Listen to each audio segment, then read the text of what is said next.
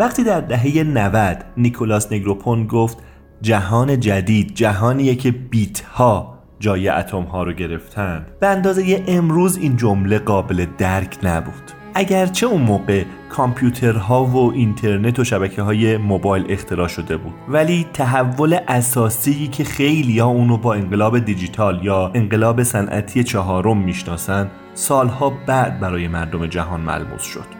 شاید خود ما تا همین چند سال پیش فکر نمی کردیم یه روز به صورت روزانه از تاکسی های اینترنتی استفاده کنیم. خیلی از مایحتاج روزانهمون رو اینترنتی بخریم و جلسات کاری و فعالیت های اداریمون رو اینترنتی انجام بدیم. و حالا دیگه اونقدر نیازمند اینترنت باشیم که همه بار آموزش رسمی کشورمون به صورت آنلاین یا با استفاده از اینترنت انجام بشه.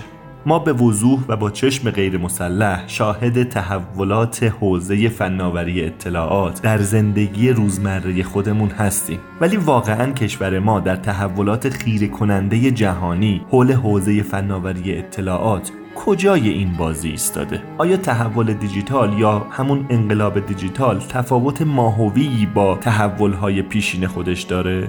اصلا مفاهیمی مثل انحصار و رقابت با دیجیتالی شدن اقتصاد دچار تحول نمیشه. آیا منافع و مزایای این تحول دیجیتال به صورت عادلانه ای بین کشورهای مختلف تقسیم میشه؟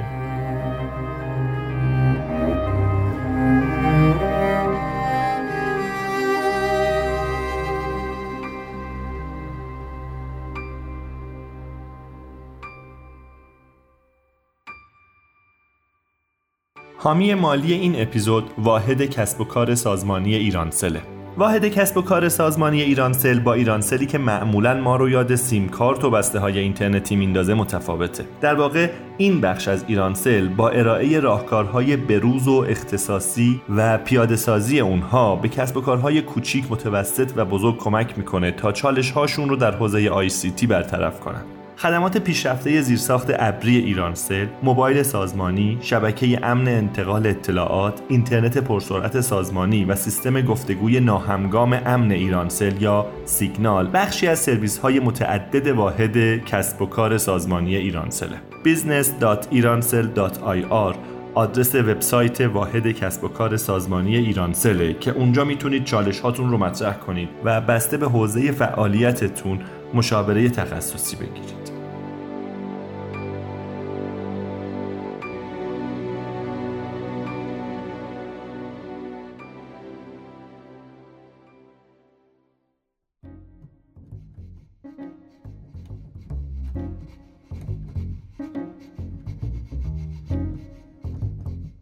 سلام. این اپیزود 36 م و اولین اپیزود از فصل سوم پادکست سکه است. من مهدی ناجی هستم و پادکست سکه فضایی برای گفتگوهای ساده و سریح اقتصادی از دانشکده اقتصاد دانشگاه تهران.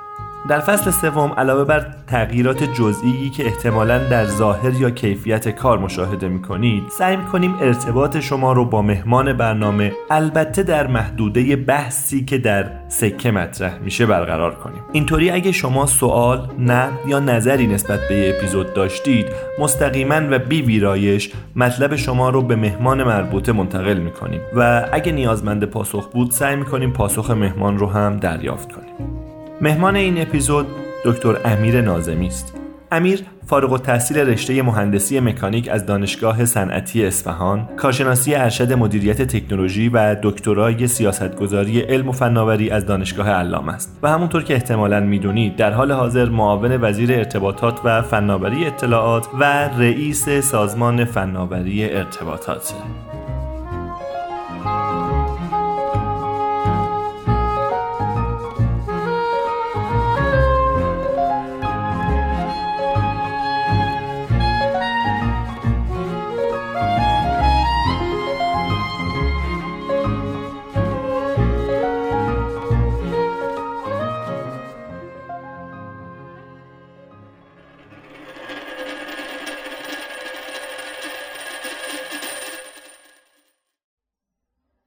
امیر جان اجازه بده از تعریف شروع کنیم.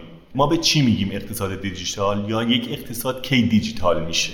وقتی در مورد اقتصاد دیجیتال داریم حرف می‌زنیم از سه تا سطح مختلف داریم حرف می‌زنیم. من سطح یکش رو فکر کنم همه باش درگیر هستن. مثلا شرکت اپراتور شرکت هایی که به عنوان مثال کار نرم افزاری دارن انجام میدن. خب اینا شرکت های پایه اقتصاد دیجیتال هستن. یا اون چیزی که تو ادبیات بهشون میگیم شرکت های هسته مرکزی. یعنی شرکت هایی که هم تکنولوژیشون و هم محصولشون تو حوزه دیجیتال. دقیقا. اما توی سطح دوم که اساسا ماجرای اقتصاد دیجیتال از اینجا شروع میشه و دیگه فراتر از یک زیر بخش اقتصادی میشه اونجاییه که یه شرکتی میاد و از این ابزار استفاده می‌کنه برای خدمت رسانی. ولو اینکه یه خدمت یا یک محصول قدیمی رو داره با یک مدل کسب و کار جدید ارائه میده. مثلا مثالی که شاید همه توی ذهنمون داریم.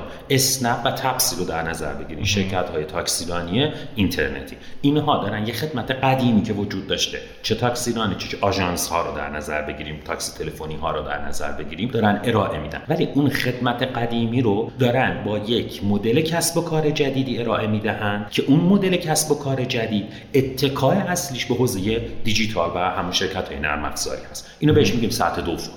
و سطح سوم؟ سطح سوم جاییه که ما از این ابزار دیجیتال داریم استفاده می‌کنیم. ولی همچنان محصول قدیمی رو داریم تولید می‌کنیم. با همون مدل کسب و کار قدیمی. مثلا بزنیم مثال خیلی ساده بزن ما این صنعتی داریم به نام صنعت خودرو بعد تو می‌بینی تو این صنعت خودرو ابتدا حوزه های دیجیتالی میاد که منجر میشه به اینکه فیچرهای ماشین رو افزایش پیدا بکنه. مثلا ماشین راحت دور دو فرمون بزنه. یا مثلا به عنوان مثال navigator ناوبری داشته باشه به شما بگه این مسیر رو برو اون مسیر رو برو.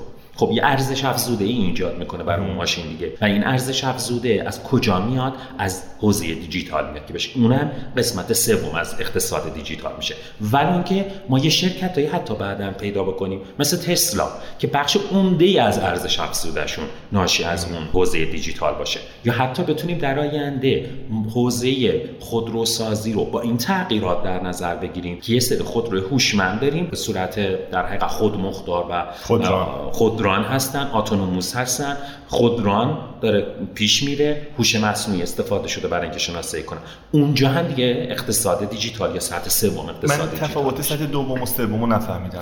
تو سطح دوم ما از ابزار دیجیتال برای تغییر مدل کسب و کار داریم استفاده می‌کنیم. یعنی اساسا خدمت تاکسیرانی که به شما داره ارائه میشه مبتنی بر یه مدل کسب و کار پلتفرمی هست که تا سابقه نداشته.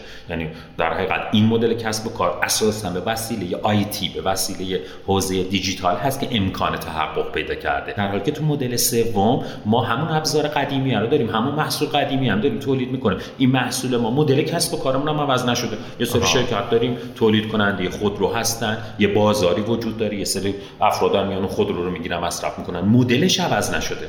در حقیقت مدل کسب و کار یا business model ی که همیشه ازش یاد می‌کنیم فقط اقتصاد دیجیتال باعث شده است که ارزش افزوده که قبلا تولید می‌شد این ارزش افزوده ممکن بود ناشی از منابع باشه ناشی از مقیاس باشد ناشی از مدیریت باشه بهره وری هر آن چیزی که در نظر می‌گیریم. این دفعه ناشی از حوزه آیتی هست.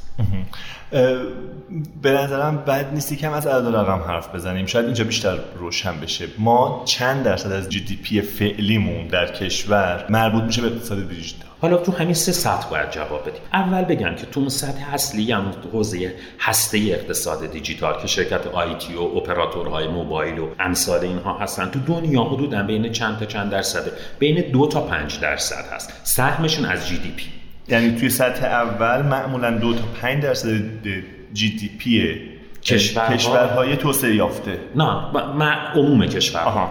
بین دو تا پنج درصد هست تو ایران این عدد سه و چهار درصد.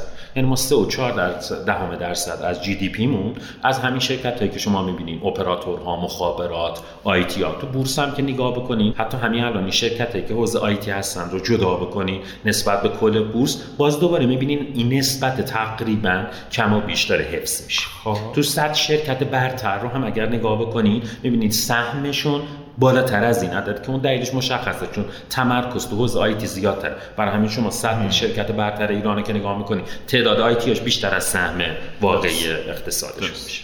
اما سطح دوم سطح دوم حدودا تو دنیا چقدره؟ بین 5 تا 10 درصد.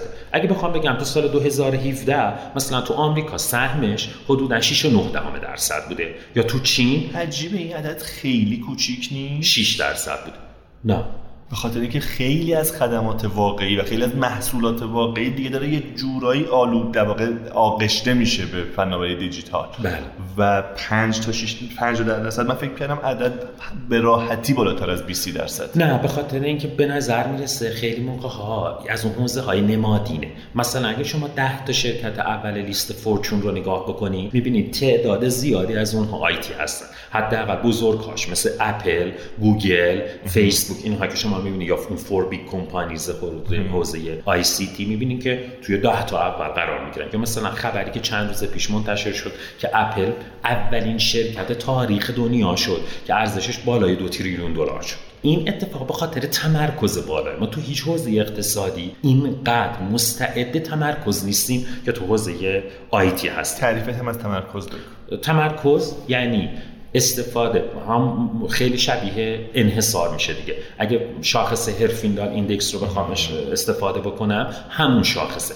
تمرکز در حوزه اقتصاد بر اساس همون HHI اگه بخوایم حساب بکنیم می‌بینیم که با جزء بالاترین حوزه هاست. یعنی مثلا شما سیستم عامل چند تا دنیا داریم؟ چند تا دنیا داریم و بعد می‌بینیم بالای 90 درصدش در اختیار یک شرکت یعنی مایکروسافت.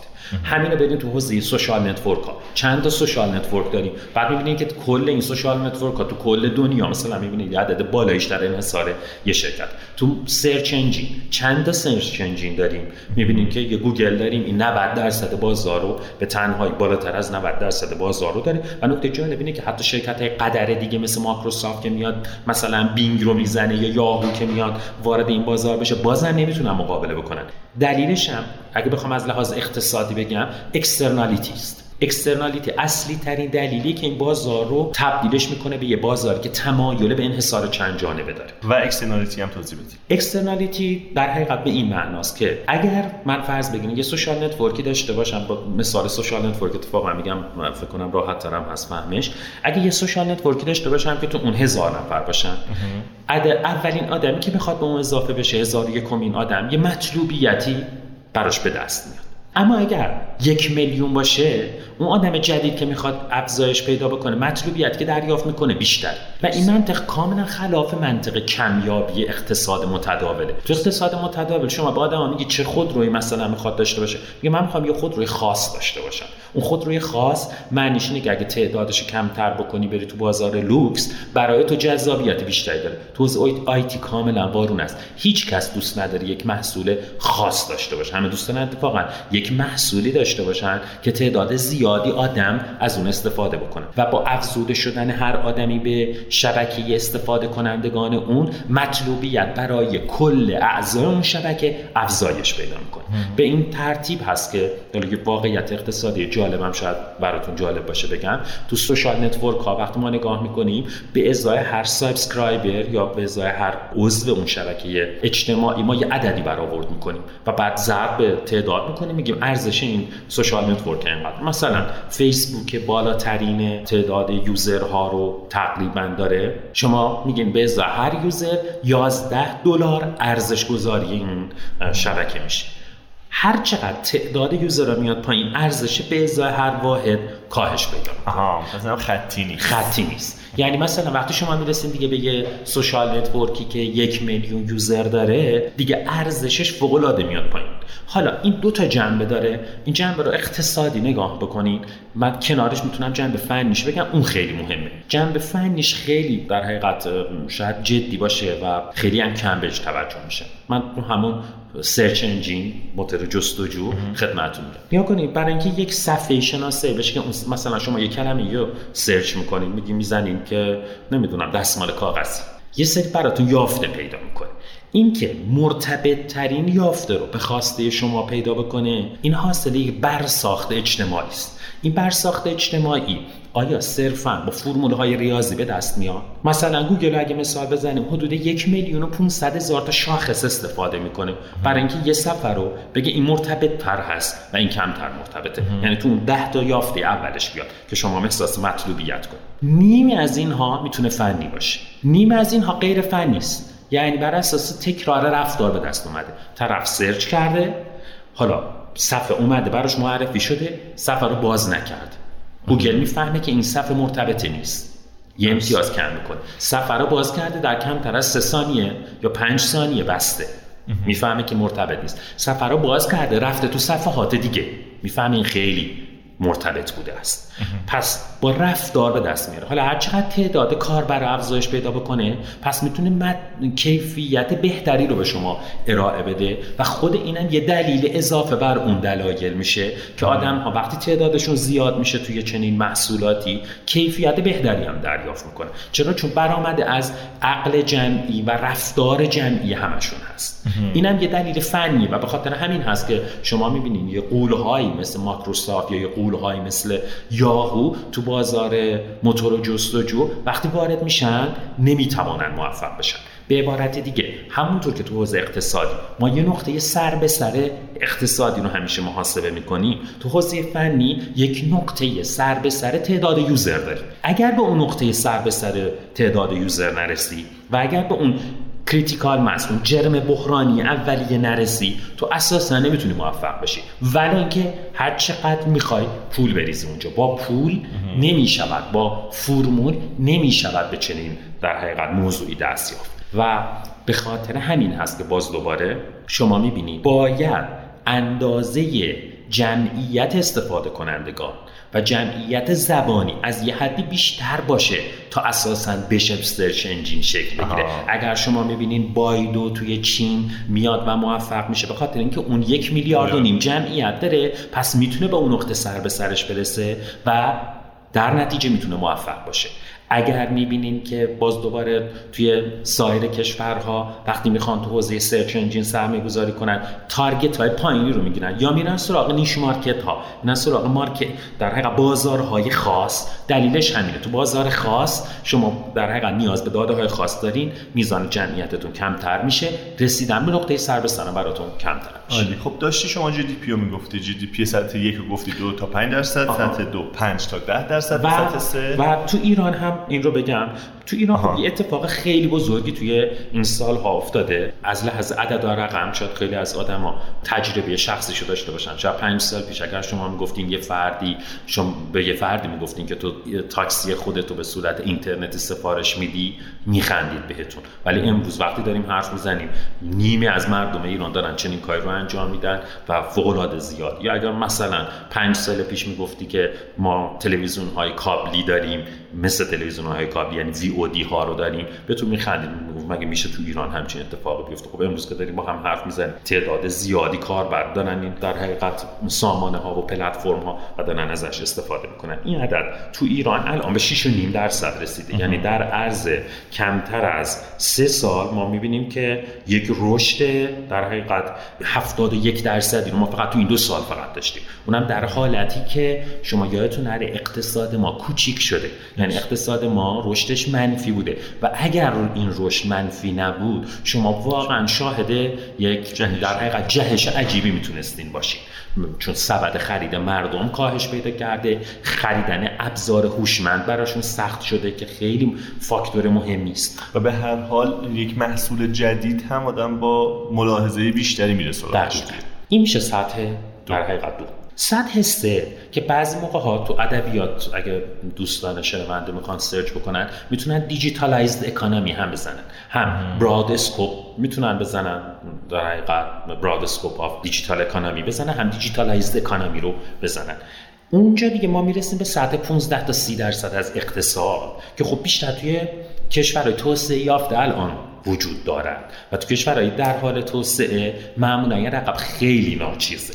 و همون جایی هم هست که اقتصادشون دارن شکست می‌خوره. یعنی چی؟ یعنی نگاه من یه شرکت فولادی داشتم. اون فولادم یه سهمی داشته تو بازار دنیا. اگر نتواند فرایند تولید خودش فرایند فروش خودش فرایند مدیریت منابع انسانی خودش فرایند تأمین زنجیره تأمین خودش رو ببره روی بستر دیجیتال اتفاقی که میفته به مرور زمان کیفیت محصولش کاهش پیدا می‌کنه محصولش احتمالا گرانتر خواهد شد چون از این ابزارها استفاده نمی‌کنه و سهم خودش رو روز به روز کاهش میدن این اتفاق تو حوزه پتروشیمی تو حوزه در حقیقت محصولات مبتنی بر نفت افتاد. از چندین سال پیش شما می‌بینید که در حقیقت محصولاتی با ارزش افزوده بالاتر تونستن بیان تو بازار که شاید تو نگاه اولیه می‌گفتین این صنعت پتروشیمی چه ارتباطی دارد با حوزه دیجیتال. ولی وقتی میرین فرایند تولیدش رو نگاه می‌کنین وقتی میرین license ها رو نگاه می‌کنین فرایند اکتشاف رو نگاه می‌کنین می‌بینین که استفاده از ابزارهای شبیه سازی استفاده از سنسورها استفاده از ابزارهای دقیق باعث شده که اونا این محصول رو تولید بکنن. و امروز اگه تو بازار حضور دارن به خاطر اون سرمایه گذارشون روی اون سطح سوم از اقتصاد دیجیتال هست. خب اینجا به نظر من می‌رسه ما تو ایران سخت ترین کار رو داریم.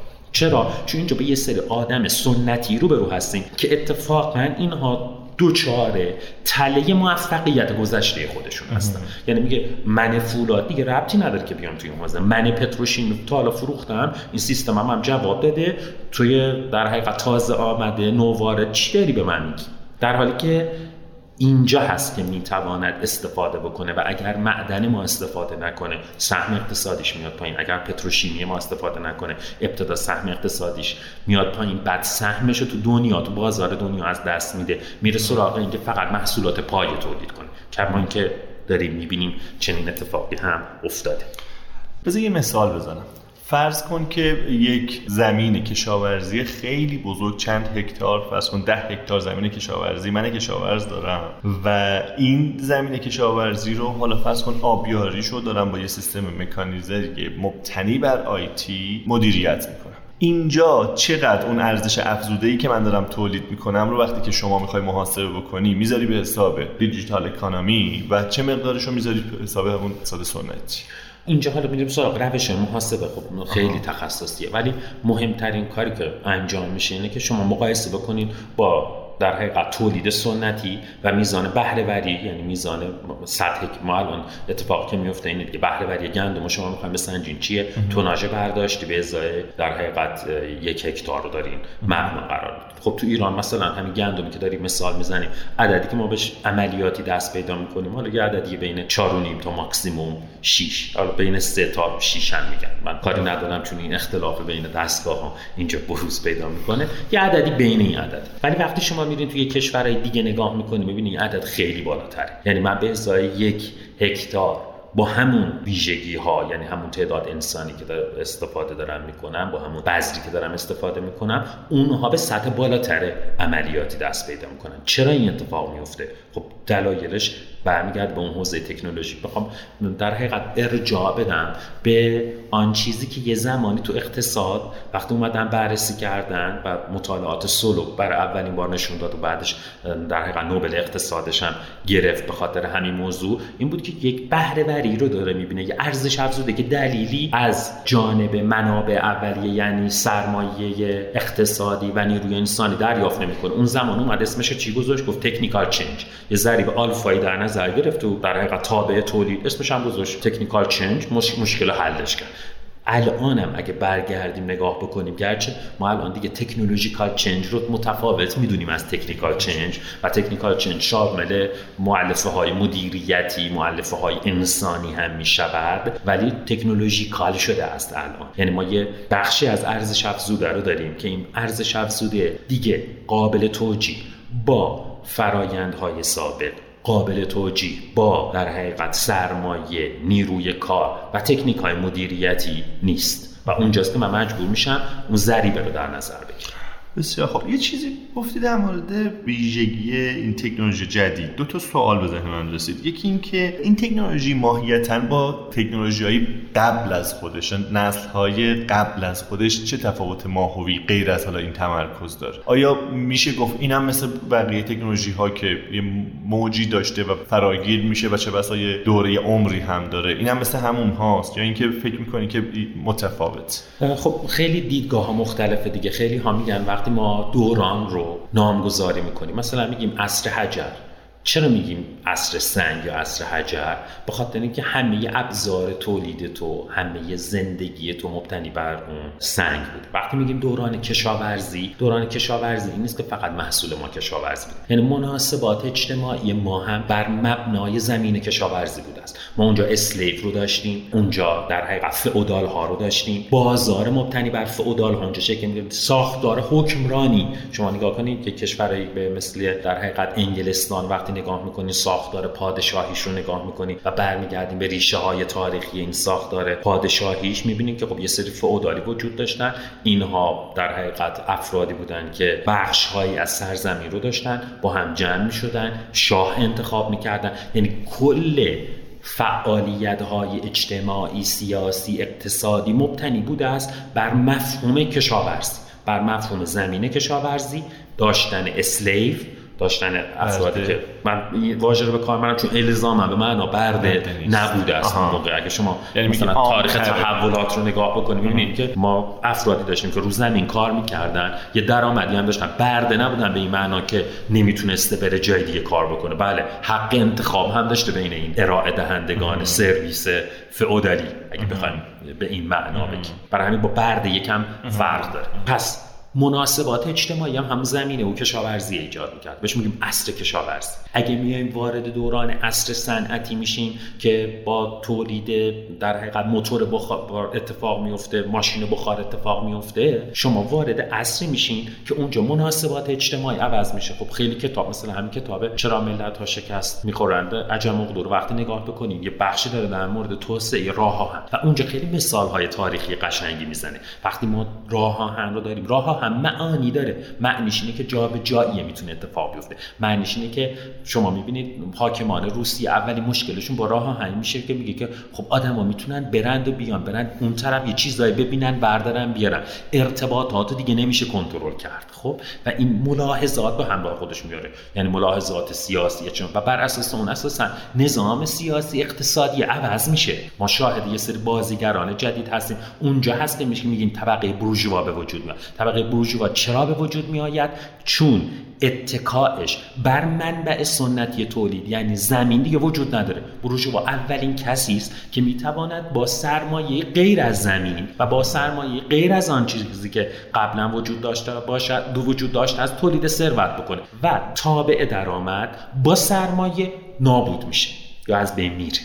یعنی من می‌تونم درآمدی داشته باشم که الزاما سرمایه. زمین نه لزوما سرمایه. با سرمایه هم. اهم از سرمایه. بزن یه مثال بزنم. مثال تو خود ایران ما هم هنوز باور جاست نگاه کنید شما برای اینکه ایکس واحد درآمد داشته باشید مثلا من می‌خوام 20 میلیون تومان تو ماه درآمد داشته باشم. برای این 20 میلیون تومان اگه سرمایه دار باشم هیچ دانش تکنیکی نداشته باشم چقدر باید سرمایه داشته باشم که تو ماه 20 میلیون تومان به من سود بده؟ میگی عدد حالا با اینجا نخواهیم بحث بکنیم. مثلا فرض بگی شما میگی آقا باید 2 میلیارد تومان داشته باشی بذاری تو بانک ماهی انقدر بگیری. درست شد؟ یه آدمی داری که این آدم این سرمایه رو نداره. با دانشش میره پول در میاره 20 میلیون تومن. سطح زندگی اون آدمی که متکی به سرمایه بوده است و داره 20 میلیون تومن در میاره. با اون آدمی که درآمدش 20 میلیون تومنه با هم یکی میشن. و اینجا هست که اصلا طبقه متوسط شکل می‌گیره. یعنی ما شاهد بروز طبقه ای هستیم که الزاما سرمایه ندارد ولی درآمد دارد. خب و این مناسبات اقتصادی می‌زنه به هم مناسبات اجتماعی مناسبات سیاسی. اینا خودشون خواسته پیدا می‌کنن تمایلات پیدا می‌کنن. از عصر صنعتی شدن که بگذرید به نظر من هیچ تکنولوژی نتونست اینقدر تاثیرات ریشه ای توی زندگی بشر بذاره. سبک زندگی اونو دو شیوه حکومت داریش رو شیوه حکمرانی و شیوه در حقیقت مناسبات اجتماعیش رو تحت تاثیر قرار بده به جز ورود ما به عصر دیجیتال. اینجا هست که اینو ما متفاوت می‌کنه تو این عصر هست که ما شاهد شکلگیری حالا مثل همون بروج باید که گفتم این آدمایی هستن تو social network شروع می‌کنن درآمد کسب کردن. بدون اینکه بنگاهی داشته باشن. مناسبات اجتماعی ما تغییر پیدا می‌کنه. حتی مطالبات ما تغییر پیدا می‌کنه. چرا مثلا تو کشورهای دیگه e-petition را میفته بخاطر میگه مطالبه رو داره میگه بخاطر اینکه تا حالا بلنگویی نداشت عامه مردم که خواسته و مطالبات خودش رو از حکمرانان مطالبه بکنه. ولی الان ابزار داره. میره تو social network هشتگ می‌زنه و حکمرانان رو وادار می‌کنه به اینکه حرفش رو بشنون. آیا قبلا با ستون خوانندگان روزنامه می‌تونست چنین کاری رو بکنه؟ نه. نهایتا تو ستون خوانندگان روزنامه دو تا شکایت می‌شد چهار تا شاید مطلب هم نوشته می‌شد. ولی این منجر این نمی‌شد که حکمران روش و شیوه تصمیم گیری خودش رو تغییر بده. پس تاثیرات اجتماعی داره. تاثیرات اقتصادیش رو گفتم. سهم اقتصادی بالایی داره کسب می‌کنه و کلا داره شیوه تولید رو تحت تاثیر خودش قرار میده. یعنی حرفی که دارم می‌زنم شاید به زبان دیگه اینه. واژه اقتصاد دیجیتال یک مفهوم موقت است. به این معنا که شروع کرده است به تغییر همون اقتصاد صنعتی که وجود داشته. این بار با ابزار دیجیتال کردن. شاید اگر ما 1500 1600 داشتیم نگاه می‌کردیم گفتیم یه چیزی داره به وجود میاد به نام اقتصاد صنعتی. ولی بعد از این مدت این از واژه از می رفت. کل اقتصاد صنعتی شد. و دیگه معنا نداشت اینو تفکیکش بکنه. امروز داریم میگیم اقتصاد دیجیتال و من برآوردم اینه که مثلا ممکنه 50 سال دیگه. مثلا این واژه بی معنا باشه چون کل اقتصاد شده از اقتصاد دیجیتال. ما اگر به عنوان مثال الان یه بخش گردشگری سنتی داریم که همچنان میره تو آژانس مسافرتی فروش بلیط داره فروش پکیج مسافرتی داره. به مرور زمان شما داریم می‌بینید همین الان تو ایران یه سایتی اومده 30 درصد کل فروش بزرگترین شرکت airline ایرانی رو داره انجام میده. خب به مرور زمان کل این گردشگریه میشه. در حقیقت خدماتش میشه مبتنی بر دیجیتال خرید بلیتش میشه مبتنی بر دیجیتال. دیگه اونجا خیلی بی معناست که بگیم که اقتصاد دیجیتال چند درصد سهم داره.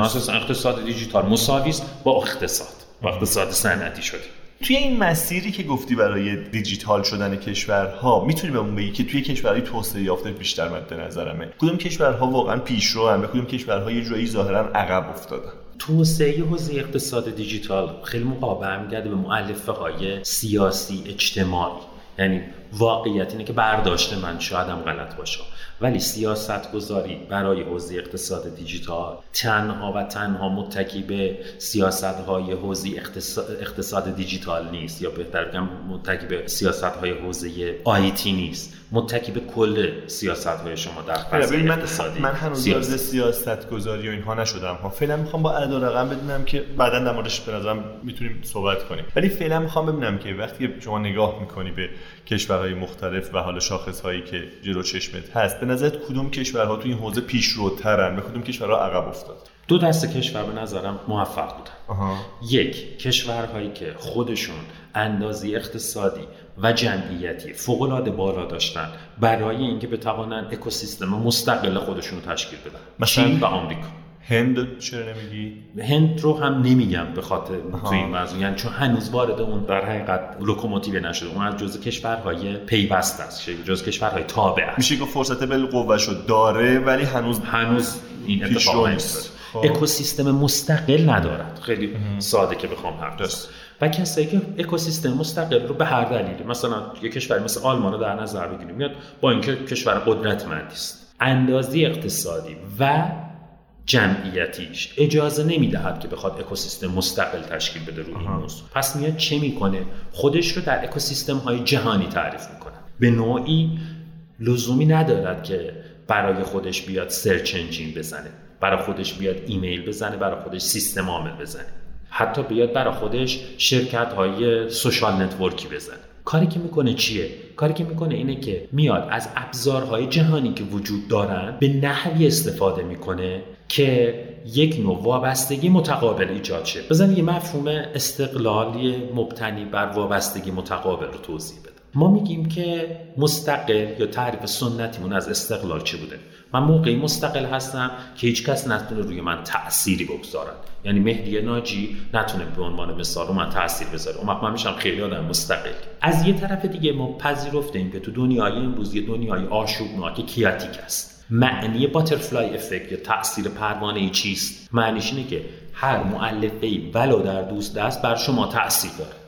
خب اگر داری میپذیری دنیا داره روز به روز آشوبناکتر میشه پس معنای ضمنیش اینه که من نمی‌توانم به اون معنای سنتی مستقل باشم. پس باید یه معنای مدرنتر یه مفهوم جدیدتری از استقلال داشته باشم. و اون چیه؟ مفهوم جدیدتر از استقلال اینه که من به همون اندازه که به تو وابستم تو هم به من وابسته باشی. اونجا هست که من استقلال رأی خودم رو پیدا می‌کنم. یعنی دیگه من تابع تاثیرگذاری صرف و مستقیم تو نیستم. به عبارت دیگه یه زمانی ما برای سنجش استقلال کشورها می‌گفتیم هر چقدر واردات بیشتر باشه یعنی تو استقلال کمتری داری. هنوز هم این پیشفرض برای سیاستمداران فوق سنتی وجود داره. یعنی اساسا واردات رو یک امر منفی می‌دونن. خیال می‌کنن اگه تو واردات داشته باشی استقلالت زیر سوال تو دنیای مدرن ما همچین برداشتی نداریم. مثلا مایی که الان انقدر ادعا می‌کنیم می‌خوایم مستقل باشیم چقدر وارداتمون؟ من نمی‌دونم مثلا 40 میلیارد دلار. فرض بگیریم همین حدود میشه. آلمان چقدر وارداتش؟ 1200 میلیارد دلار تو سال. ما مستقل تر می‌تونیم تو حوزه اقتصاد رفتار بکنیم. یا آلمان.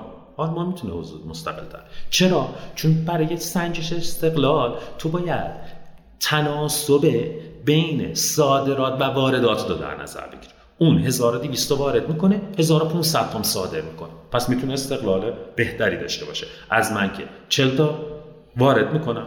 40 50 تا سال ببین این این نکته رو من از لحاظ نظری می‌فهمم. خب. ولی تو اقتصاد دیجیتال با اون ویژگی که تو گفتی که ماهیتا به شدت تمرکز توش جدیه بله. واقعا یه اقتصادی مثل آلمان چیکار می‌تونه بکنه؟ و بهتره بگم چیکار کرده. می‌خوای همون social network ش مثال بزنم؟ چون خیلی ملموسه مثال اقتصادی خیلی می‌تونم بزنم ولی فکر می‌کنم این ملموسه قبلش فقط این مثال اقتصادی رو بگم توضیح رو. نگاه کنین توی آلمان اگه از من از شما بپرسم چند تا برند آیتی معروف آلمان رو بگو. چند تا اپلیکیشن معروف آلمانی رو بگو, بگو. چیزی به ذهنت می‌رسه؟ اگه منظورت نه چیزی به ذهنم نمی‌رسه. خب اپلیکیشن چی؟ اون هم چیزی به ذهنت نمی‌رسه. بعد چطوری؟ پس این قویه. اونجایی که ما نمی‌بینیم. اونجایی که شرکت آلمانی یاد گرفته است بره تو لایه بی تو بی. بره به سایر شرکت ها شروع بکنه به سرویس دادن. اون ارزش افزوده بود که گفتم تو شرکت خودروسازی اتفاق میفته با آیتی اون شرکت آیتیاش کجان که باعث میشن یه شرکت خودروساز خودروی بهتری تولید بکنه نسبت به یه شرکت دیگه. اون همون شرکت است که تو آلمانه. سطح دوش رو بیان. داخل خودش چی؟ این, این مثال می‌زنم میگذرم حالا میرم سراغ اون جنبه دیگهش. تو همین مثال خواستم هوشمندی و تفاوت نگاه رو بگم. یعنی بعضی موقع ما چون فقط نگاهمون به آمریکا هست خیال می‌کنیم که کشوری در حقیقت موفقه که گوگل داشته باشه. که اپل داشته باشه. نه کشور خیلی موفق تو حوزه اقتصاد دیجیتال داریم که نه گوگل داره نه اپل داره نه اصلا اسمشون. از شنونده هاتونم همین سوالو دارم. یه ذره فکر کنم ببینن چند تا برند اینطوری می‌شناسن. چین و آمریکا پس من حسابشون جدا می‌کنم. چون سایز اقتصاد و جمعیتشون فرق داره. یعنی در حقیقت ضرب این دوتون در نظر بگیرین دیگه. یعنی جرمشون حاصله در حقیقت جمعیت و اندازه اقتصادی بگیرین. این دوتا بذارین کنار. یه نفر دیگه یه بازیگر سومی هم هست که دوست داره مثل این دو تا رفتار بکنه اسمش روسیه است. این هم می‌زنم کنار. این سه تا حسابشون جداست. ما بقیه دنیا رو می‌خوام حسابشون جدا کنم.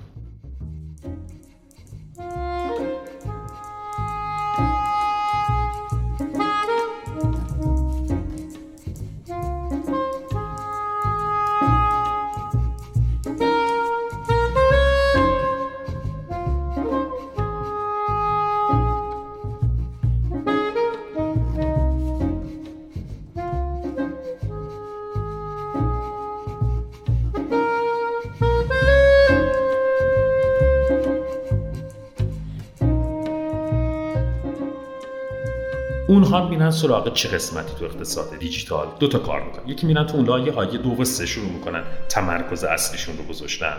و دو اینه که اون شرکت های سطح هسته مرکزی رو که دارن از سایر کشورها خدماتشون رو می‌گیرن سعی می‌کنن تحت کنترل و regulation خودشون در بیارن. می‌تونم بگم این تکنولوژی دیجیتال کلا مناسبات قدرت رو یا شاید بهتر باشه بگم مناسبات قدرت اقتصادی رو کاملا به هم ریخته.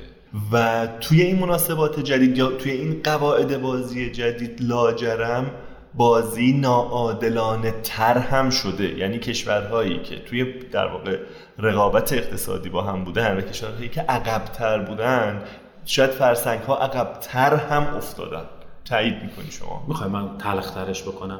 و فرسنگ ها هم عقبتر خواهند افتاد اگر همین امروز سوار اون لوکوموتیو نشن. اون لوکوموتیو چیه؟ اون لوکوموتیو تغییر نگاه ما به حوزه اقتصاد به کل مقوله دیجیتال هست که البته توی حوزه اقتصادی هم قاعدتا می شود معناش اقتصاد خب توضیح بذار اینجوری فکر بکنیم. اگر قبول بکنیم که اون مفهوم یک مفهوم موقت است و کل اقتصاد گریزی ندارد از اینکه خودش رو با مفهوم تکنولوژی های فناوران یا با فناوری های اطلاعاتی و ارتباطی متناسب بکنه پس باید زودتر اقدام بکنه این کار. اگر چنین نکنه اون وقت اون قطاری که تو داری بهش اشاره می‌کنی ما دیرتر از اون میریم. و شکاف روز به روز بیشتر میشه و ما به یه شکاف دیجیتال دست من به نظرم این ضرورت رو همه درک کردن. دعوا سر چگونگیشه اینکه حالا باید چی کار کرد؟ اگر اینکه واقعا شرایط بحرانیه و باید زودتر جنبید اینو به نظرم کم کسی که بهش اذعان نداشته باشه. چیزی که توی تاریخ به ما یاد داده شده است اینه که تکنولوژی جدید که میاد بخشی از اقتدارات رو تو باید از دست بدی باید بپذیری که بخشی از اقتدارات رو از دست میدی بانک باید بپذیره که با حضور شرکت های فناوری اطلاعات با حضور فینتک ها با حضور اپراتورها داره بخشی از فعالیت و اقتدار پولی مالی قبلیش رو از دست میده. اگه نتونه با این مسئله کنار بیاد روز به روز اون قدی شکاف زیاد میشه که منجر به شکست طرفین می‌شود. یعنی یه ما موقعی چشممون رو باز می‌کنیم که می‌بینیم اقتدار بانک فرو ریخته است به عنوان یک نهاد مالی. اون طرف فینتک هامون هم به اندازه که باید رشد پیدا نکردن و ما دو چاری یک بازی باخت باخت شده خب این چیزی که داری میگی در داخل کشور می‌فهمم. ولی تو روابط بین الملل چی؟ من تو داخل کشور یعنی اونجا باید اقتدار رو کوتاه بله، اونجا باید کوتاه بعد وارد همون نمیشه حوزه آموزش رو در نظر بگیر. من خیلی زمان اقتدار داشتم گفتم این کتابی که من میگم باید بخونی تو مدرسه که اینجوریه باید برید حوزه آیتی اومد بزن یه پیشنهاد پیش بینی تلخم بکنم. به مرور زمان تعدادی از دانش آموزا شروع پدر و مادرشون تصمیم می‌گیرن تا ثبت نامشون نکنن در مدارس اصلا هوم اسکول می‌کنن. هوم اسکول می‌کنن. چون که یه ابزاری وجود داره جهانیه. احتمالاً مدارک جهانی هم به وجود میاد. میگه من بچه‌ام می‌خوام توی مدرسه جهانی درس بخونم. شما چیکار بکنی؟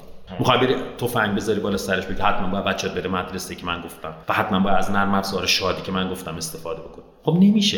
یعنی یه جاهایی مشکل ما اینه که ما دوست نداریم اقتدار رو از دست بدیم. هیچ آدمی هم دوست نداره. ولی بازیگر قوی بازیگریه که میره منفعت و هزینش رو میسنجه. ما تحلیل هزینه منفعتیمون از دست دادیم. از بس می‌خوایم پافشاری بکنیم رو عناصر اقتدار گرایانه خودمون. یعنی اینقدر دوست داریم این اقتدار رو داشته باشیم که همه چیز رو داریم فدا می‌کنیم. این شکاف پس روز به روز بیشتر میشه. تو عالم بین المللی هم همینطور. یا کنی زمانی که بازل یک دو سه اومد برای بانک ها. معنی زمینش چی بود؟ معنی زمینش این بود که تو تو هر کشوری می‌خوای باشی باش. بانک عزیزی که داری فعالیت می‌کنی. ولی باید این قواعد رو رعایت بکنی. نمی‌تونی اینجا سرمایه گذاری کنی. تو بورس نمی‌تونی رو سرمایه هر چیزی رو سهام هر شرکتی رو بخری. بونگاه داره این قواعد رو دارد. آنتی تراست معنیش اینه. اگه تو نخوای تن بدی به این موضوع بعد این مدت چه اتفاقی میفته تو باشه یه نظام بانکی داری داخل خودت. می‌تونی با بانک دیگه ای کار بکنی؟ نه. تو بازیگری تو داری از دست میدی. فدراسیون فوتبال من اصلا برمیگردم یه مثال خیلی سنتی تا ما این فدراسیونی داشتیم دلمون می‌خواست این مربی بیایم ببریم اون اخراجش بکنیم این تو تیم بازی کنه اون نکنه. بعد اومده دنیا گفته نه اینطوری هم نیست. تو اگه می‌خوای فدراسیون فوتبال داشته باشی با این قواعد داشته باشی دولت نمی‌تونه این مالا قدرت رو داشته باشه. قراردادهایی که با مربیان میبندی و با بازیگران میبندی باید این ویژگی ها رو داشته باشن. تو می‌تونی بگی که من نمی‌خوام اقتدارم از دست بدم. باش اقتدارت از دست نده. بعد این مدت چی میشی؟ تو ترد میشی. از باشگاه جهانی بیرون انداخته میشی. پس اگه می‌خوای همزمان هم اقتدار حد حدودی خودتو داشته باشی هم منافع ملی رو داشته باشی یه بازی برات بیشتر نمیمونه. مشارکت کردن در تدوین و تنظیم مقررات جهانی. موقعی که من حضور داشته باشم. سیت های خودم رو حفظ بکنم تو نهادهای تصمیم گیری اونجاست که می‌تونم مشارکت داشته باشم. و اونجا مثل هر مشارکت دیگه خب. بخشی از اقتدار رو میدی و بخشی از اقتدار جهانی رو می‌گیری. ولی خب همون seat هایی که ازش حرف می‌زنی باز تابع اندازه کشور در واقع جمعیت و قدرت اقتصاد. اینو که نه این ما توی حوزه IT دو تا دیدگاه داریم. حالا بحث البته این خیلی دیگه رفته تو حوزه دیپلماسی ولی شاید جالب نه نه قصد نداشتم واقعا بحث دیپلماتیکش کنم. و فقط بحثم دارم به لحاظ اقتصادی مثلا رو می‌بینم. دارم می‌بینم که آیا ما می‌تونیم با ورود در واقع فناوری دیجیتال و تو زمینه اقتصاد دیجیتال برنده باشیم یا نه؟ یعنی همش من دنبال یه همچین سوالیه. دغدغه ما که نیست دغدغه جهان است درست. توی حوزه دیپلماسی IT ما دو تا دیدگاه داریم. یکی stakeholderist و یکی دیدگاه multilateralist این دو تا چه فرق با هم دارن؟ دیدگاه اول آره. با multi در حقیقت stakeholderist یا multi-stakeholderist نگاهیه که میگه که ما ذینفعان مختلف داریم در تصمیم گیری. و این ذینفعان باید در تصمیم گیری های جهانی مشارکت داشته باشن. مثلا ما می‌خوایم تو حوزه IT قواعد جهانی بذاریم. فقط دولت ها نیستن که میان و قواعد رو می‌ذارن. استیک هولدر های مختلف وجود دارن. استیک هولدر ها کیان؟ شرکت های آیتی هستن. به اضافه NGO های آیتی به اضافه بهره برداران آیتی به اضافه بله شرکت کشورها هم هستند این دیدگاه رو کی داره تقویت می‌کنه؟ آمریکا تقویت می‌کنه. چرا؟ چون شرکت بزرگا رو داره.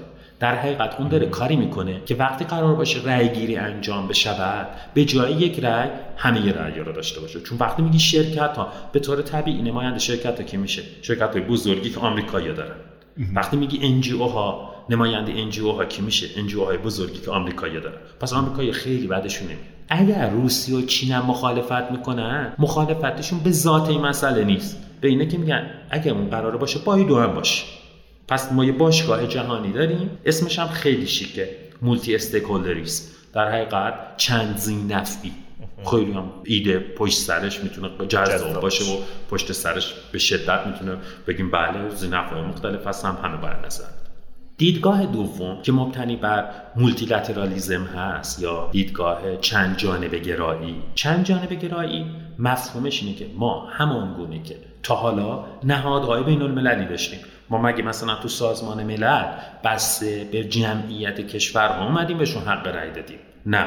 همه شریک کشورها هستن و سیستم هم مبتنی بر اجماع جهانی است. شما اگه دقت بکنید مکانیزم های رأی در حقیقت سازمان های وابسته به سازمان ملل. اغلب یا می‌تونم بگم که با وزن بیشتر مبتنی بر اجماع است. یعنی شما وقتی می‌خواین یه بیانیه رو بدین اون بیانیه باید همه اجماع هیچ کس مخالفتی نداشته باشه.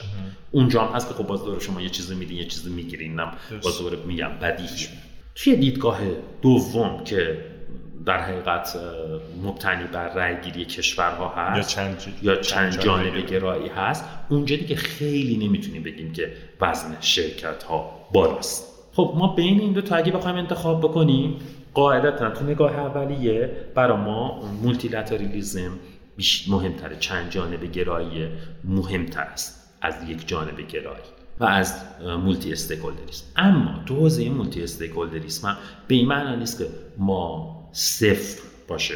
حضورمون باید اونجا هم مفاهیم خاص خودمون رو تولید بکنیم. مثل این مفهوم که آیا وقتی داریم میگیم نمایندگان کسب و کار منظور نمایندگان کسب و کارهای بزرگ است یا کسب و کارهای کوچک هم باید نماینده داشته باشه؟ یعنی مفهوم استیک هولدریسم رو هم نذاریم تسخیر بشود یا کپچر بشه با یک سری شرکت ها و مفاهیم و طرفداران دولتی خاص. اجازه بده یکم پامون بیاد رو زمین. در مورد ایران حرف بزنیم. ایران امروز. توی این مسیر تحول دیجیتال ایران امروز چه جایگاهی داره؟ خب ما از لحاظ اکوسیستم استارتاپی می‌تونم بگم نسبت به هم های خودمون خیلی بالاتر هستیم. حالا یه دلایل خواسته یا ناخواسته وجود داشته. یعنی یه سری جا سیاست آگاهانه بوده. یه سری هم ناآگاهانه بوده. در مجموع کمک کرده که اتفاق بیفته. اما اگه ازم بپرسیم می‌تونیم با همین روش به صورت پایدار ادامه بدیم. سکوت می‌کنم نمی‌دونم و باید خیلی در موردش حرف حداقل مخاطراتشو بگو. میگم بذار اول وضعیتمون رو بگم بعد میرم خب. سراغ مخاطرات بعد یادم نره. وضعیت ما اگر دقت بکنیم ما یه سری در حقیقت اپلیکیشن هایی داریم که اینا کاربران به شدت بزرگی دارن. من چند تا مثال می‌زنم. در حقیقت این اعداد اعداد قابل توجهی. وقتی ما داریم در مورد اسنپ و تپسی حرف می‌زنیم یه چیزو یادمون نره. اسنپ. از هر شهر دیگری که توش اوبر هست تو تهران بیشتر کالین داره. یعنی می‌خوام ابعاد جهانیشو بگم. تو هر شهر جهانی دارم میگم. یعنی از نیویورک بیشتر خب چرا؟ به خاطر اینکه ما یه سری بنزین ارزونه آدم عادت دارن به تاکسی گرفتن. حالا تکنولوژی هم اومده. پس چنین اتفاقاتی میفته برای خیلی از کشور جهانی هم عجیبه. یعنی تو مناسبات جهانی وقتی شما عدد رو می‌بینن بیشتر میرن تو فکر اینکه شما دارین لاف می‌زنید. وقتی مواجه میشن باهاش و من تجربه شخصیم حداقل خیلی زیاد اینو نشون داده به شدت حیرت زده میشن و سوال براشون پیش میاد که چرا؟ و سوالش خیلی سوال درستیه و برای همین میگم چرایش اینه که الان تا حالا خوب بوده. ادامه پیدا کردنش نیازمند یه سری تغییرات هم هست.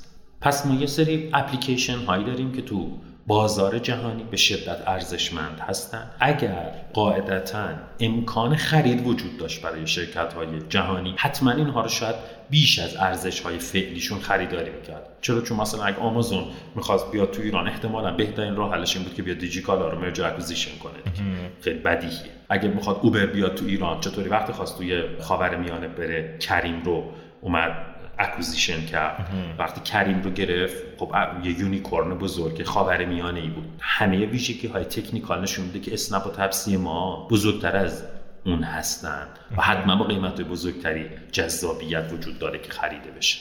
من با چند عدد رقمم دوست دارم این رو بگم. توی مدت سه سال اخیرم.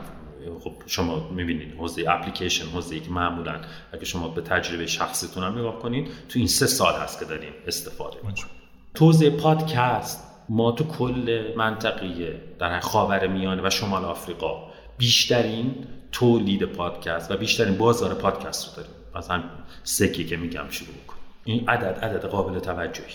بعد دوست دارم در مورد عللش هم بپردازم.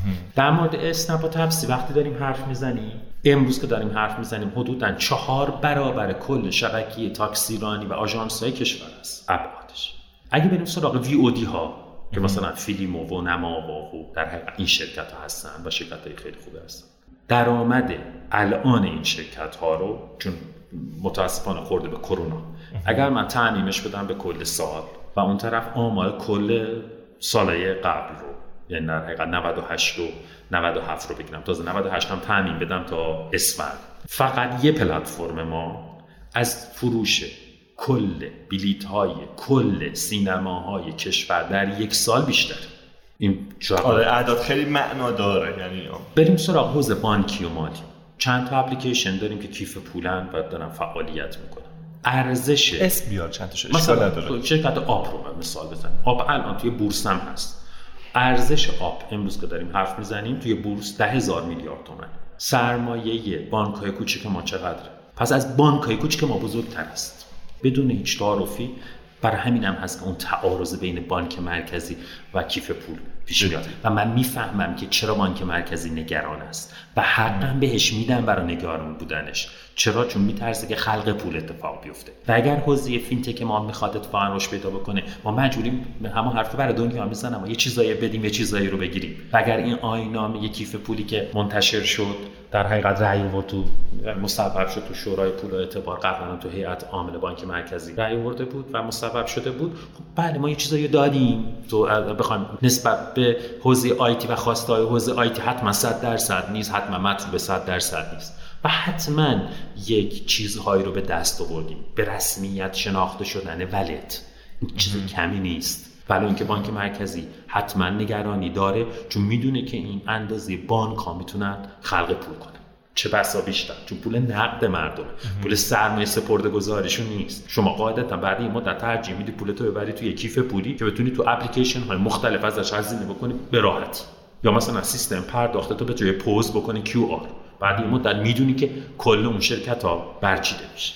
تو حوزه ریتیل یا خورده فروشی بزنیم مثال بزنیم. ما الان دیجیکالایی رو که داریم از هر فروشگاه زنجیره دیگری تو کشور بیشتر اینجا دوست دارم یه مثالم بزنم چون الان دیگه به فارغ از کتم دارم حرف می‌زنم و می‌تونم اسم شرکت رو بیارم که آوردم تا حالا. یه مثال سن جالبا برای خودم اتفاق افتاد. ما یه شرکت داریم به نام افق کوروش فروشگاه زنجیره ای داره. خب ایام کرونا باعث شد که این شرکتی که به صورت سنتی داشت فعالیت خودش رو انجام می‌داد وارد حوزه دیجیتال بشه و اوکالا رو در حقیقت رونمایی کنه. روند نصب اوکالا فوق العاده سریعه. و این اتفاقا نشون میده که اگه بازیگر سنتی من وارد دنیای مدرن بشه با سرعت بسیار بالاتری از اونایی که تو خود دنیای مدرن هستن می‌تونه رشد پیدا بکنه. چرا؟ چون به همراه خودش سرمایه اجتماعی سرمایه اقتصادی سرمایه شبکه‌ای سرمایه نمادین همه انواع سرمایه رو میاره پشت سر خودش.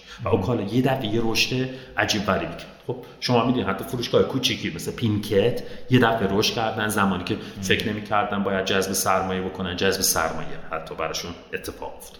اینا مثالایی بود که می‌خواستم بگم. وقتی ما داریم در مورد اقتصاد دیجیتال حرف می‌زنیم همین الان خیلی از برندهای حوزه اقتصاد دیجیتال از کل اون حوزه سنتی ما مشهورتر و دارای گردش مالی بزرگتر هستن.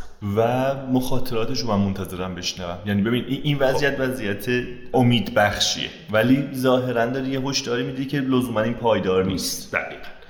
قبل از اون باز دور دوستانم یه اسنپ شات دیگه یه تصویر دیگه ارائه بدم از اینکه چرا این اتفاق افتاد؟ یعنی چرا این شرکت ما انقدر بزرگ شدن؟ خیلی کمک می‌کنه بهمون دیگه.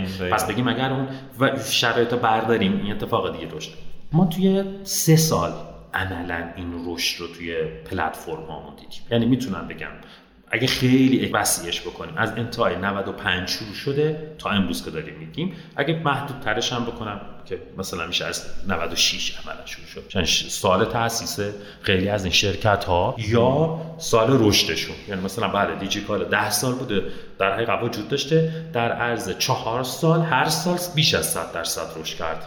خب تو می‌دونی یعنی یه انفجار توی اقتصاد.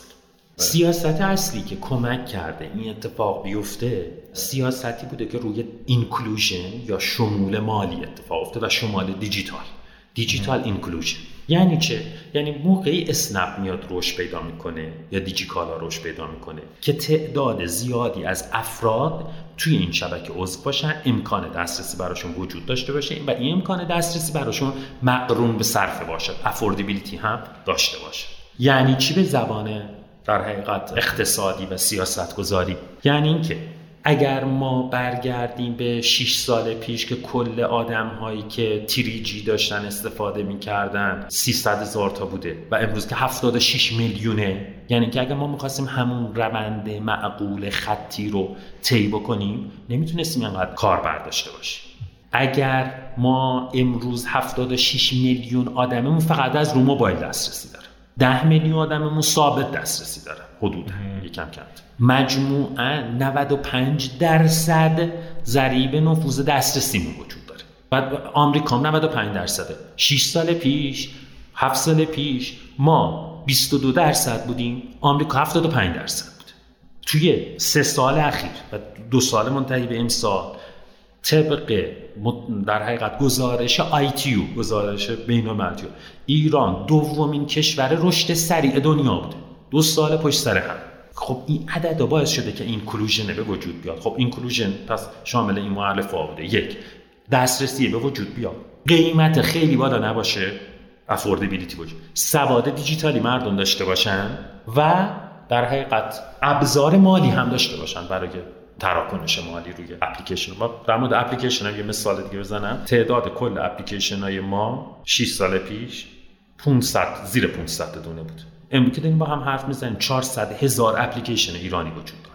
خب نصب البته خیلی آمارش بالاتر نصب خیلی مهمتر هم هست. چون ما یه سری اپلیکیشن داشتیم که بوده ولی کسی استفاده نمی‌کرد. الان نصبه در حقیقت یه اعداد خب پس inclusion هستن.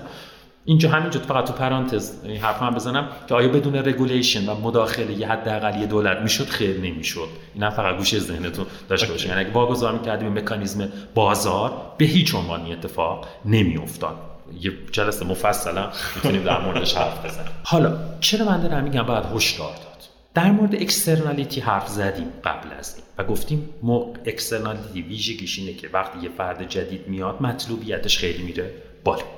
یعنی مطلوبیت به همه افزوده میشه و هر چقدر تعداد افزایش پیدا بکنه مطلوبیت کل افزایش پیدا می‌کنه مطلوبیت هر فردم افزایش پیدا می‌کنه. ما الان شرکت هامون به سقف رشد خودشون رسیدن. یعنی اینکه اگه می‌خوایم از این به بعد این اسنپ ما گنده تر بشه یا کافه بازارمون به عنوان یه marketplace جدی بزرگتر بشه یا فیلیمومون بزرگتر بشه جمعیتمون که دیگه تغییر پیدا نمی‌کنه. 95 درصد رشدمون هم که رسیدیم. آیا می‌خوایم بگیم اینا رشدشون به اشباع برسه به اون saturation rate برسه؟ خب داره می‌رسه. فقط یه راه داره. ورود به بازارهای منطقه. بازارهای منطقه تشنه اینها هستن به شدت. چون پلتفرم وجود داره براش بله. مانش تحریم مانش سیستم بانکی است که نمی‌تواند تعامل داشته باشه. ما چندین بار این تلاش رو کردیم. شرکت ها رو بردیم. به شدت استقبال وجود داره. چون نگاه کنین مثال شما ممکنه بگین که خب نتفلیکس تو بازار منطقه هست. فیلمو چرا جذابه؟ فیلمو به خاطر محتواش جذابه برای بازار منطقه. به خاطر اینکه اون کسی که توی افغانستان هست مردم افغانستان خیلی بیننده بیشتر و وفادارتری نسبت به فیلم های ایرانی هستند تا فیلم های نتفلیکس. به این معنا نیست که اینو جایگزین اون بکنه ولی این هم یک فیلدیه برای خودش این هم یه راهیه برای خودش. مردم عراق مردم سوریه مردم کویت مردم اونا موسیقی ایرانی رو دوست دارن فیلم ایرانی رو دوست دارن. شمال ترش بریم ارمنستان گرجستان ازبکستان. و ویژگی های فرهنگی مشترک. همون طور که فیلم های ترکیه‌ای طرفدار خودش رو داره تو منطقه. فیلم های ایرانی طرفدار خودش رو داره. موسیقی ایرانی طرفدار خودش رو داره. همین شرکت های تاکسی رو اگر من مثال بزنم شما می‌بینید تو کشورهای CIS ارمنستان گرجستان و امثال اوبر و شرکت های مشابه که وارد شدن. موفق نشدن اگر حتی تو کشور جنوب منطقه برید کشورهای حوزه خلیج فارس. شما می‌بینید که نهایتا اوبر مجبور شد بیاد کریم رو بخره. اقتصاد دیجیتال یادمون نره. به همون دلیلی گفتم ویژگی ها اجتماعی داره. وابستگی اجتماعی هم داره. مثل لپتاپ نیست. که بگیم این لپتاپ هر جای دنیا باشه همینه, همینه. و اینو می‌خری.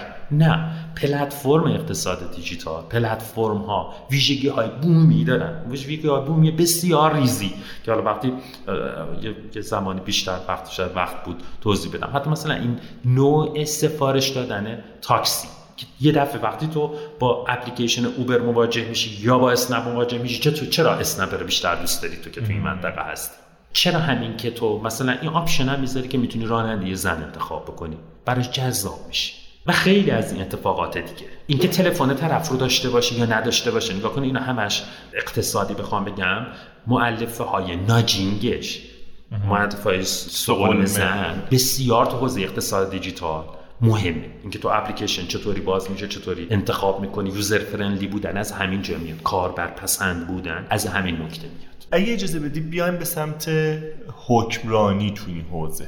و حالا همون چیزی که گفتی regulation هرچند گفتی که یه جلسه دیگه ولی به نظرم همینجا باید در موردش سری صحبت هایی بکنیم. ولی قبلش من یه نکته رو بپرسم. به نظر می‌رسه اینقدر که ما به فکر در واقع حوزه های سخت افزاری هستیم. مثلا پروژه هایی که افتتاح میشه مثلا شما چندین و چند پروژه data center دارید. و درست هم هست و واجب هم هست و مهم هم هست. قبول. ولی کمتر تو حوزه ای که ما نیاز داریم از این حجم دیتا ارزش افزوده ایجاد بکنیم یا ساده ترش کنم تسهیل بکنیم استفاده از این دیتا. کمتر تو حوزه کار کردیم. دلیلش چیه؟ سوال خوبیه ولی برای پاسخ به اون شاید لازمه که سه تا نسل سه تا مرحله رو بهش اشاره بکنیم. یه مرحله اول به وجود اومد که اپلیکیشن ها توسط بخش خصوصی شروع به رشد پیدا کرد. اینها کجا میزبانی می‌شد داده هاش و کجا خود اون اپلیکیشن میزبانی می‌شد بیشتر؟ و از میزبانی خارج از کشور. به خاطر همین تو فاز دوم یا تو مرحله دوم نسل دوم مجبور شدیم توجه بکنیم به زیر های در حقیقت فیزیکی و زیر های سخت افزاری که فاز دوم شروع شد. و به درستی هم اشاره کردیم و این آمدانه بود و از دو سال پیش وقتی نگاه می‌کنیم می‌بینیم خب حجم اپلیکیشن ها و کاربرانش زیاد میشه در نتیجه اونها به سخت افزار نیاز پیدا می‌کنن و هم بازار جذابی میشه برای بخش خصوصی که بیاد روی این مسئله سرمایه گذاری بکنه. هم برای دولت دغدغه های حکمرانی هم وجود داره. از جمله سیانت از داده های شهروندان. هر دوی اینها با هم هم دست میشن. از موارد معدودی هست که در حقیقت دغدغه های حکمرانان با دغدغه های بخش خصوص هم راست, هم راست و این باعث میشه که ما شاهد رشد سخت زیر ساخت سخت افزاری باشیم. در عرض یک سال می‌تونیم بگیم حدودا 100 درصد ما رشد دیتا سنتر داشتیم خب تو خودش باز داره میگم تو شرایط رکود اقتصادی و تحریم و اینها داره این اتفاق میفته. یعنی همه جا سرمایه گذاریه شما تو همه بخش اقتصادی مینی سرمایه گذاریه میاد پایین ولی اینجا میاد این سرمایه گذاری رو انجام میده.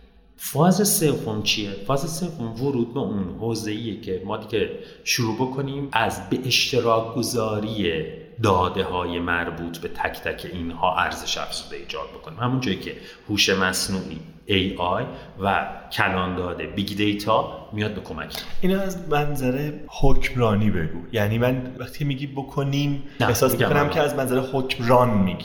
نه اینو می‌خوام یعنی بگم که شرایط اصلا آیا تسهیلگری صورت گرفته که این اتفاق بیفته توسط بخش خصوصی؟ خیلی حالا پس اگر می‌خواد این اتفاق بیفته ما اول از همه باید چه قواعدی رو داشته باشیم؟ مشکل هستیم اون مشکل قواعد؟ نکنه وقتی من می‌خوام داده ها رو به اشتراک بگذارم دو تا مسئله است. یکی میل به اشتراک گذاری که خب یه متنی هم نوشتم ده دلیل گفتم که هفت دلیل ببخشید. گفتم که چرا به اشتراک گذاری در ایران ضعیف است؟ بهش هم می‌پردازم تو همینجا یه سری دقدقه های حریم خصوصی هم وجود داره. که میشه مانع. از اون طرف یه تمایل وجود داره که میشه پیشران خب این دو تا با هم تعارض پیدا می‌کنه ولی تا اینجا مسئله پیچیده نیست. قبول خب، داری؟ یعنی چرا پیچیده است؟ چرا؟ شروع کنیم. یک من می‌خوام داده های شما رو استفاده بکنم. داده های map تون که مثلا فرض مسیریابی انجام دادیم که ببینم کجا اگر پل بزنم بهتر.